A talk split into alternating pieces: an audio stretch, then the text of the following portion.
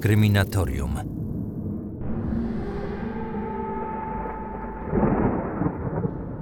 Kolejny odcinek o sprawie Edmunda Kolanowskiego. Poprzednio opowiadałem o latach młodzieńczych nekrofila, o jego atakach na kobiety, relacjach damsko-męskich i małżeństwie. Dziś skupimy się na najmroczniejszym okresie jego życia, czyli czasu od momentu wyjścia z więzienia do momentu zatrzymania w sprawie zabójstwa dziecka i zbezczeszczeń zwłok. Kryminatorium. Otwieramy akta tajemnic. Edmund trafił za kratki w 1972 roku i spędził tam 7 lat. Był to dla niego trudny okres. Rodzina urwała z nim kontakt. Doszło do rozwodu na wniosek żony. Podczas odsiadki też na pewno przeżył kilka traumatycznych chwil. Wspominał, że dwa razy został tam zgwałcony odbytniczo. Wychodzi w 1979 roku i właściwie nie ma gdzie się udać. W jego rodzinnym domu nie ma dla niego miejsca. Rodzice nie przyjmują syna pod swój dach, mówiąc, że ma wrócić do żony. Jednak Edek jest już przecież rozwiedziony i żona nie chce utrzymywać z nim kontaktów. Nie ma także kontaktu ze swoimi dwoma córkami, które w momencie wyjścia Edka na wolność były w wieku 9 i 7 lat. Podejmuje pracę w łożyskach tocznych i tam dostaje kwaterę. W tym zakładzie jest zatrudniony przez kolejne dwa lata, aż do stycznia 81 roku, kiedy przechodzi na rentę ze względu na owrzodzenie dwunastnicy. Związał się z kobietą, którą poznał przed odsiadką. Wprowadził się do niej i zaczęli wieść wspólne życie. Mieszkali w centrum Poznania. Najpierw na ulicy Półwiejskiej, a potem na ulicy Wodnej. Kamienica znajdowała się zaledwie kilkadziesiąt metrów od Starego Rynku. Tam mieszkał aż do momentu zatrzymania. Para żyła bez ślubu, a w 81 roku na świat przychodzi ich wspólne dziecko. To już trzecia córka Edmunda. Kolenowski znajduje pracę. Zostaje zatrudniony w spółdzielni farmaceutycznej Ziołolek. W tym właśnie zakładzie doszło do zatrzymania nekrofila, a jednym ze świadków tego zdarzenia był pan Wiesław, który opowiedział mi o kilku ciekawych anegdotkach na temat Edmunda.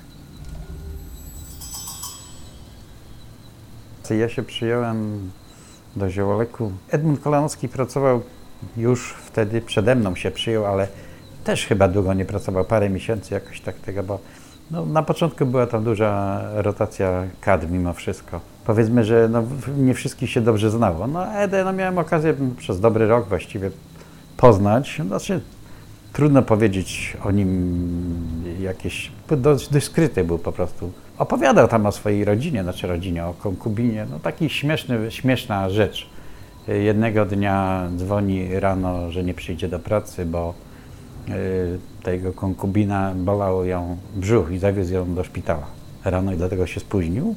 I następnego dnia przyjeżdża i mówi, że urodziła mu córkę.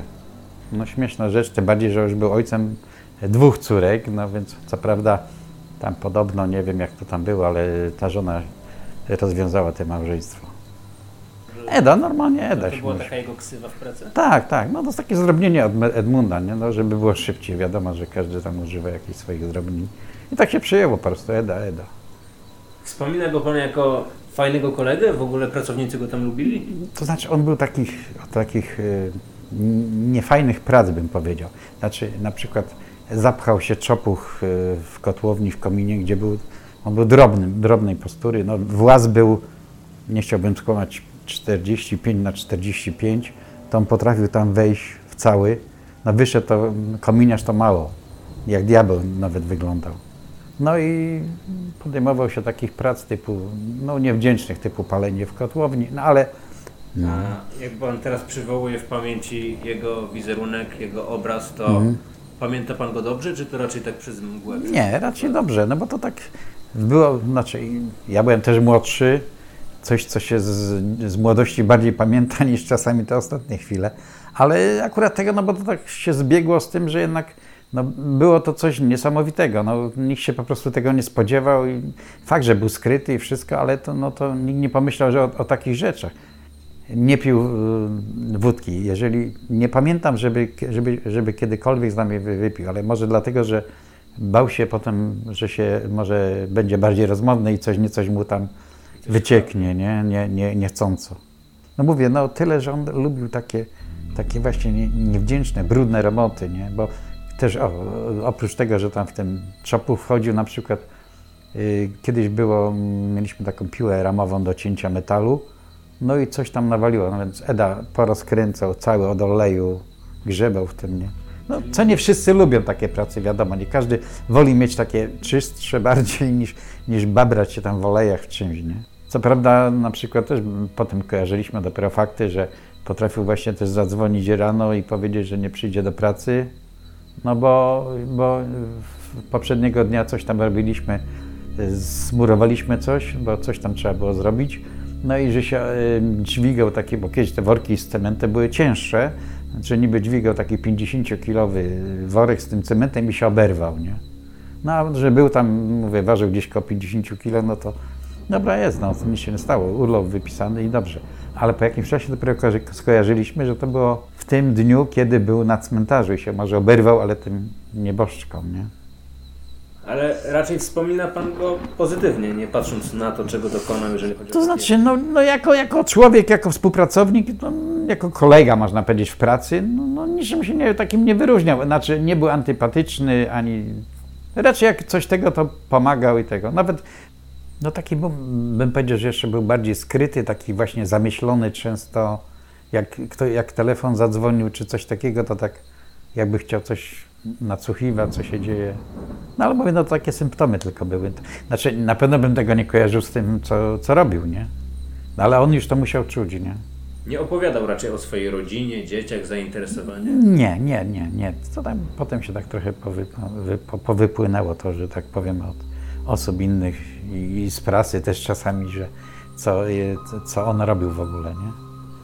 No tylko tyle, że wiedzieliśmy, że ma tam tą konkubinę i dziecko z nią, nie?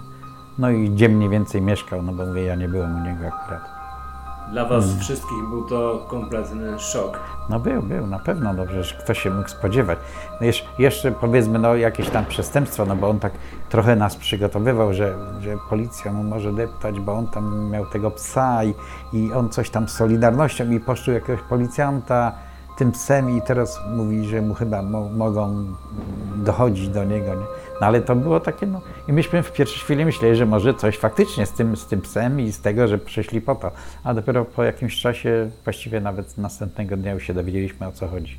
Tylko nikt nie mógł wierzyć, nie? Tych pracowników, co znali go, powiedzmy, już jest tylko grono tam osób. To możliwe, że nowi pracownicy, którzy przychodzą, nawet nie wiedzą, że tego. Yy, nie, ale tam przy okazji jakiś czas, czasami jak się coś wspomina, no to gdzieś tam ktoś zawsze coś napomkni. Kto, kto tu, że tak powiem, wyróżniał się wśród pracowników, może i minus, nie, no bo wiadomo, ale, no ale no jest to jakieś tam w anałach ziołku będzie, no jednak po prostu taki człowiek był w firmie, nie? A mieliście też kontakt poza pracą, może jakieś wspólne wyjście na piwo? Nie, nie, właśnie, że nie, bo on taki był trochę, mówię, mm, zamknięty w sobie. Mówię, alkoholu to raczej w ogóle unikał. No, powiedzmy, no teraz już nie, ale kiedyś tam się zdarzały jakieś imieniny czy coś tego, to on miał tam.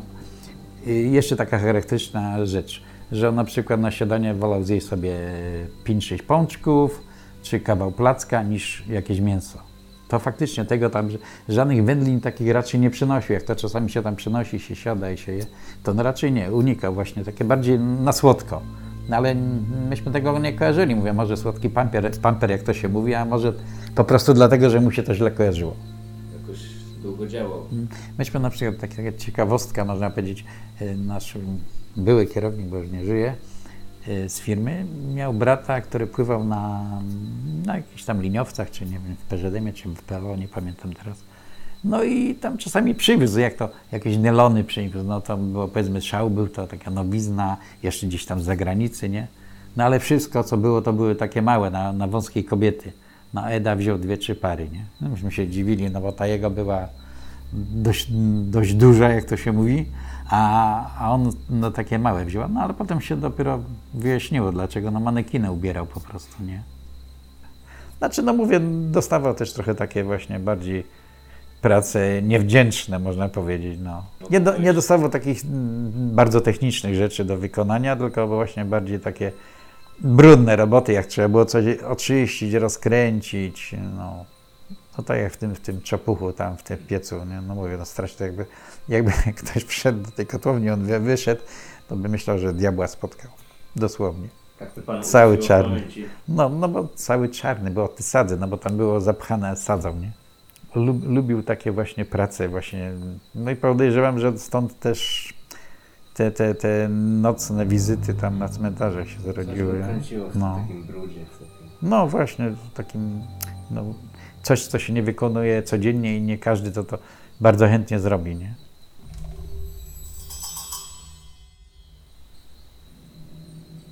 Jak pamiętacie z filmu, jeżeli oglądaliście na kanale niediegetyczny materiał o nekrofilu, Początkowo Edmund podejrzewany był tylko o jedno zabójstwo, ale z czasem podczas przesłuchań przyznał się do dwóch innych morderstw i o nich sobie teraz opowiemy.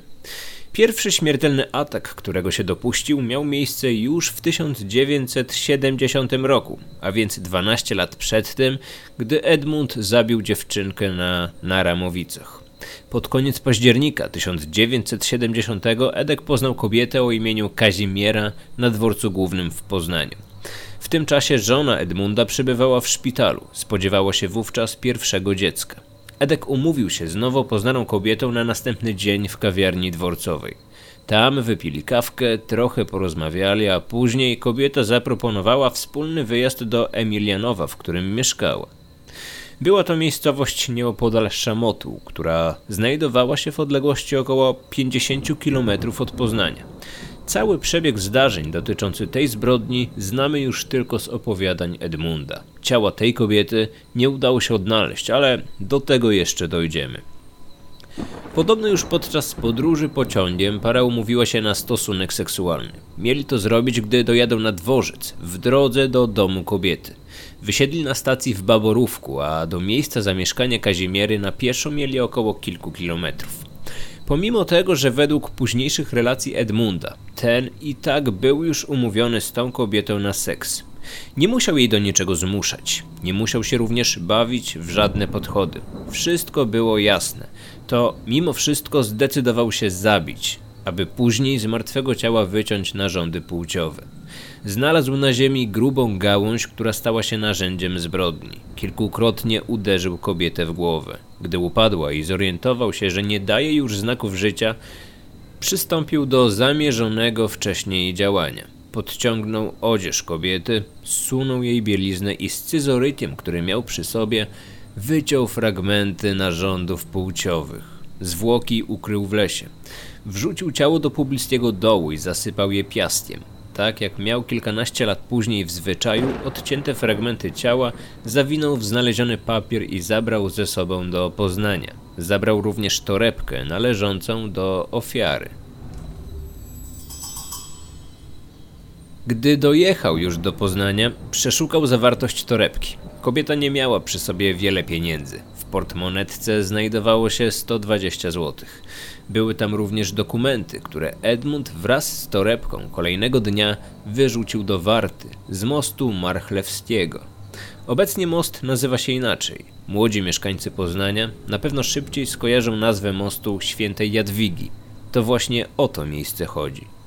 Jednak torebka nie wpadła do rzeki. Wylądowała na prawym brzegu Warty i znalazł ją tam mężczyzna, który był w trakcie wykonywania swojej pracy związanej z robotami regulacyjnymi na prawym brzegu rzeki. Biała torebka należąca do zaginionej wówczas kobiety leżała w odległości około dwóch metrów od linii brzegowej. Mężczyzna przekazał znalezisko na milicję. Jak się okazało, zamordowana przez Edmunda w torebce miała dokumenty swojej siostry. Na pasku torebki odkryto ślady koloru brunatnego, które jak się później okazało były śladami krwi. Milicja miała więc zaginięcie młodej kobiety mieszkającej nieopodal Szamotu. Mieli również należącą do niej torebkę, w której brakowało portfela i znajdowały się na niej ślady krwi. Niestety wówczas te ślady nie doprowadziły do złapania sprawcy tej zbrodni. Śledztwo zostało umorzone. Na stronie kryminatorium możecie znaleźć kilka fotografii związanych ze znalezieniem torebki przy moście, obecnie świętej Jadwigi, jak również z wizji lokalnej, podczas której Edmund wskazał dokładne miejsce, z którego wyrzucił torebkę. Opowiedział również o miejscu ukrycia ciała, ale pomimo wielokrotnego przeszukania tego terenu nie odnaleziono szczątków zamordowanej kobiety. Przez kilkanaście lat teren się zmienił. Całkiem możliwe, że Edmund po takim czasie nie był w stanie konkretnie wskazać miejsca, w którym zasypał ciało Kazimiery. Jednak bardzo interesujący jest także fakt, w jaki sposób milicjanci doszli do tego, że zaginiona kilkanaście lat wcześniej kobieta może być ofiarą zatrzymanego w 83 roku nekrofila z Poznania. Ten wątek opisuje Michał Larek w książce Martwe ciała. Milicjant, który przesłuchiwał Edmunda, podejrzewał, że ten może mieć na swoim koncie więcej śmiertelnych ofiar. Funkcjonariusz zwrócił się do Wydziału Kryminalnego o listę niewyjaśnionych zabójstw i zaginięć kobiet z ostatnich lat. Milicjant rozłożył na stole przed nekrofilem zdjęcia kilku zaginionych kobiet i zdecydował się na blef. Przyjrzyj się tym zdjęciom, powiedział, szczególnie jednemu z nich. Rozumiesz? I nie kłam, bo wiem, że masz doskonałą pamięć. Edmund. Blef okazał się trafiony. Edek od razu rozpoznał zaginioną Kazimierę. Później nastąpiła długa opowieść mordercy o tym, w jakich okolicznościach doszło do zbrodni. Było to pierwsze zabójstwo od strony chronologicznej, bo dokonane w 1970 roku, a teraz przenosimy się do kolejnego zabójstwa, jakiego Edmund dokonał w Wawrze Mowa tu o zdarzeniu z 1981 roku, a więc 11 lat po zabójstwie Kazimiery i 2 lata przed aresztowaniem Edmunda. 16 marca 1981 Kolanowski pojechał do Warszawy. Chciał tam kupić elektroniczne zegarki, aby potem sprzedać je z zyskiem w Poznaniu. Około godziny 16 poszedł do kawiarni Danusia. Wypił tam kawę. Do jego stolika przysiadła się nieznana mu kobieta. Wypili kilka lampek koniaku. Kobieta zaproponowała mu seks za pieniądze. Pojechali pociągiem z dworca Warszawa-Śródmieście do nieznanego mu miejsca. Edmund został pozostawiony na ulicy. Kobieta poprosiła, aby chwileczkę zaczekał. Jednak długo nie wracała. Mężczyzna zorientował się, że został okradziony z pieniędzy oraz zegarka, a poznana chwilę wcześniej kobieta już nie wróciła. Edmund błąkał się więc po nieznanej mu dzielnicy w Wawrze, aż nagle zauważył idącą samotnie kobietę.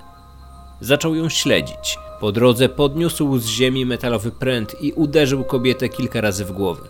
Gdy się przewróciła, zaczął ją dusić, a później odciągnął kilkanaście metrów w bardziej ustronne miejsce. Zsunął ubrania i wyciął narządy płciowe scyzorykiem.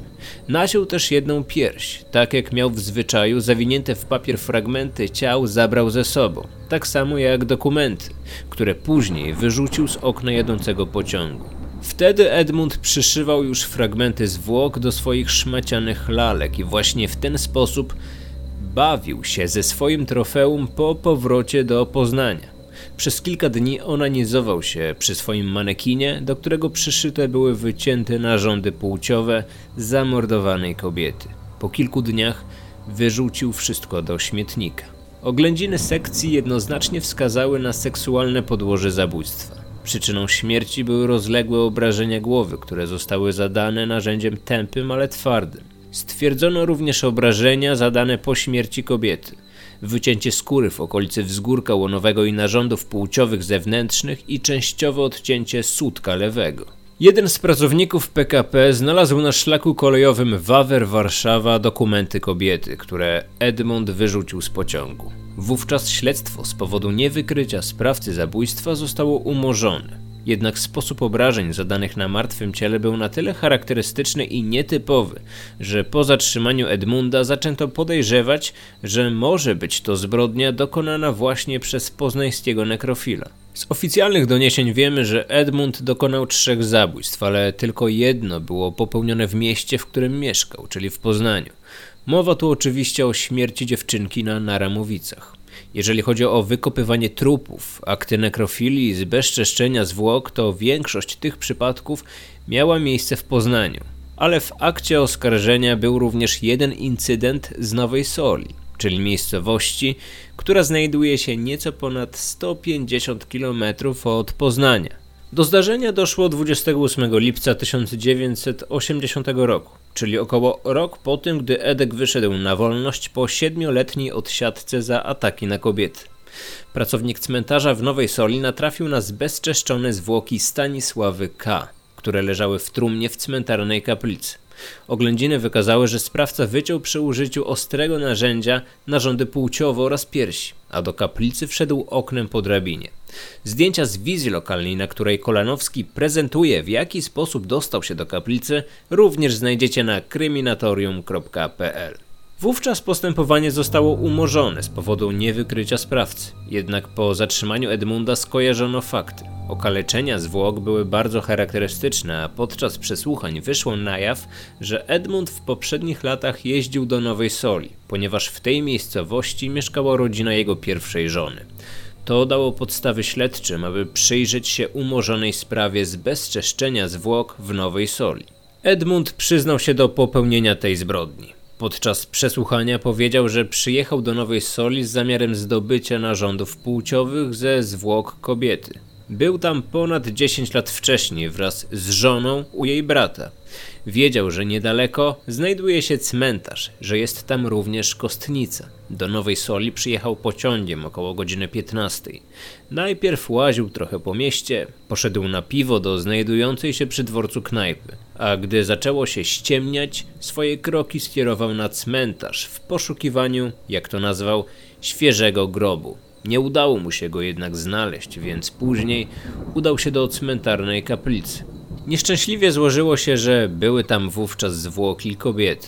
Edmund otwiera trumnę, obnaża martwe ciało i realizuje swój plan. Scyzorykiem wycina narządy płciowe i piersi. Tym razem odcięte fragmenty zwłok nie zawija w papier, a torbę foliową. Z cmentarza kieruje się na dworzec i wraca do Poznania. Po drodze zgubił jeszcze odciętą w kaplicy pierś kobiety. Edmund używał wyciętych części ciał przez kilka dni. W jego zeznaniach jakiekolwiek działania z tym związane nazywał zabawą. Czasami też mówił o tym, że brandzlował się przy swoich kukłach. W aktach sprawy pojawiają się również zapisy z przesłuchań sąsiadów Edmunda i wiele osób zwracało uwagę na to, że z klatki, w której mieszkał, wydobywał się charakterystyczny fetor. Smród szczególnie było czuć przy strychu należącym do Edmunda. Edek po swoich zabawach wyrzucał wszystko do śmietnika, a czasami palił wszystko w kaflowym piecu, który znajdował się w jego mieszkaniu. Konkubina Edmunda również często czuła ten charakterystyczny okropny zapach i tak jak było już powiedziane w filmie na YouTube, zdawała sobie sprawę z tego, że Edmund jest dewiantem i mordercą. Przeczytam wam za chwilę dosłowny cytat który znajduje się w aktach. Są to zeznania konkubiny Edmunda. Ten fragment znajdziecie również w książce Martwe ciała autorstwa Michała Larka oraz Waldemara Ciszaka. Nie potrafię określić po jakim długim czasie, gdy wróciłam z zakupami do domu, poczułam znowu smród. Kolanowski był w domu. Miał on na sobie półgolf popielaty. Powiedziałam mu, że ten sweter śmierdzi trupami. On mi na to odpowiedział, że jestem pojebana. Czułam smród dochodzący z pieca kuchennego. Zajrzałam do niego i zobaczyłam tam w popielniku pipkę owłosioną. Leżała ona jakby w niezawiniętym papierze, pomieszana z popiołem. Pipka była owłosiona, dotykała mi za pośrednictwem pogrzebacza. Kolanowski natychmiast kazał mi ubrać dzieci i pójść z nimi na spacer do parku. Po pewnym czasie Kolanowski przyleciał do nas do parku. Poszliśmy razem na krem do baru kawowego i wróciliśmy do domu. W domu jeszcze śmierdziało, choć okna były otwarte. Gdy wróciliśmy z tego spaceru, to Kolanowski powiedział mi, że jak komukolwiek o tym powiem, to mnie zabije. Później nawet raz, gdy leżeliśmy w łóżku, to dusił mnie za szyję i miałem przyrzec mu, że nikomu nie powiem, nawet koleżankom. Po jakimś czasie dokładnie nie potrafię powiedzieć, kiedy w piecu kaflowym w pokoju znalazłam jedną pierś kobiecą, dość dużą. Powiedziałem Kolanowskiemu o tym znalezisku. Powiedział, że się nie mam wtrącać, bo to nie moja sprawa. Słowa konkubiny naprawdę robią wrażenie. A wierzcie lub nie, ale tego typu wstrząsających zeznań, zarówno tej kobiety, jak i samego Edmunda, w aktach jest mnóstwo. Przytoczę jeszcze jeden fragment, który wskazuje na to, że kobieta, z którą mieszkał nekrofil, wiedziała o zabójstwie dziecka na Naromowicach praktycznie od samego początku. Pewnego dnia, daty dokładnie nie pamiętam, po dzienniku telewizyjnym pokazano w telewizji zdjęcie dziewczynki i ogłoszono, że zaginęła. Siedzieliśmy wtedy przed telewizorem oboje. W trakcie ogłoszenia komunikatu Kolanowski zrobił się jakiś nerwowy. Zaczął palić papierosa za papierosem. Nie rozmawiał ze mną. Cały się trząsł, był bardzo niespokojny. Zapytałam się go, czy ty to zrobiłeś? Nic mi nie odpowiedział. Później, jeszcze tego samego dnia, będąc cały czas taki oszołomiony, nerwowy, patrzył cały czas w okno i w pewnej chwili powiedział: Cholera, zamordowałem. Dopiero następnego dnia powiedział, że zamordował tę dziewczynkę i że wyciął ją. O zabójstwie dziewczynki, jak również innych dokonanych zbrodniach, bardziej lub mniej szczegółowo opowiadaliśmy z Michałem Larkiem w filmie na YouTube. Kto nie widział, serdecznie zapraszam. I ode mnie to tyle, jeżeli chodzi o sylwetkę przerażającego i ohydnego Edmunda Kolanowskiego. Przyznam, że realizacja tych materiałów sprawiła mi mimo wszystko wiele satysfakcji. Myślę, że udało nam się opowiedzieć o kilku ciekawych faktach związanych z nekrofilem, które jak dotąd nie pojawiły się w mediach. Przyznam również, że chciałbym w przyszłości przygotować materiał w podobnej formie, opowiadający o innych zbrodniarzach z terenu Wielkopolski, a może nawet z innej części naszego kraju. Na razie opinie dotyczące publikacji o Edmundzie są pozytywne, więc powoli zastanawiam się już nad kolejnym tematem na reportażowy odcinek. Zdradzę Wam również, że podczas realizacji materiału próbowałem namówić Michała Larka, aby założył własny podcast, na którym opowiadałby o prawdziwych zbrodniach sprzed lat. Mam nadzieję, że udało mi się go namówić i za jakiś czas będziemy mogli posłuchać przynajmniej kilku odcinków o sprawach kryminalnych, które opowie dla nas autor powieści kryminalnych z Poznania.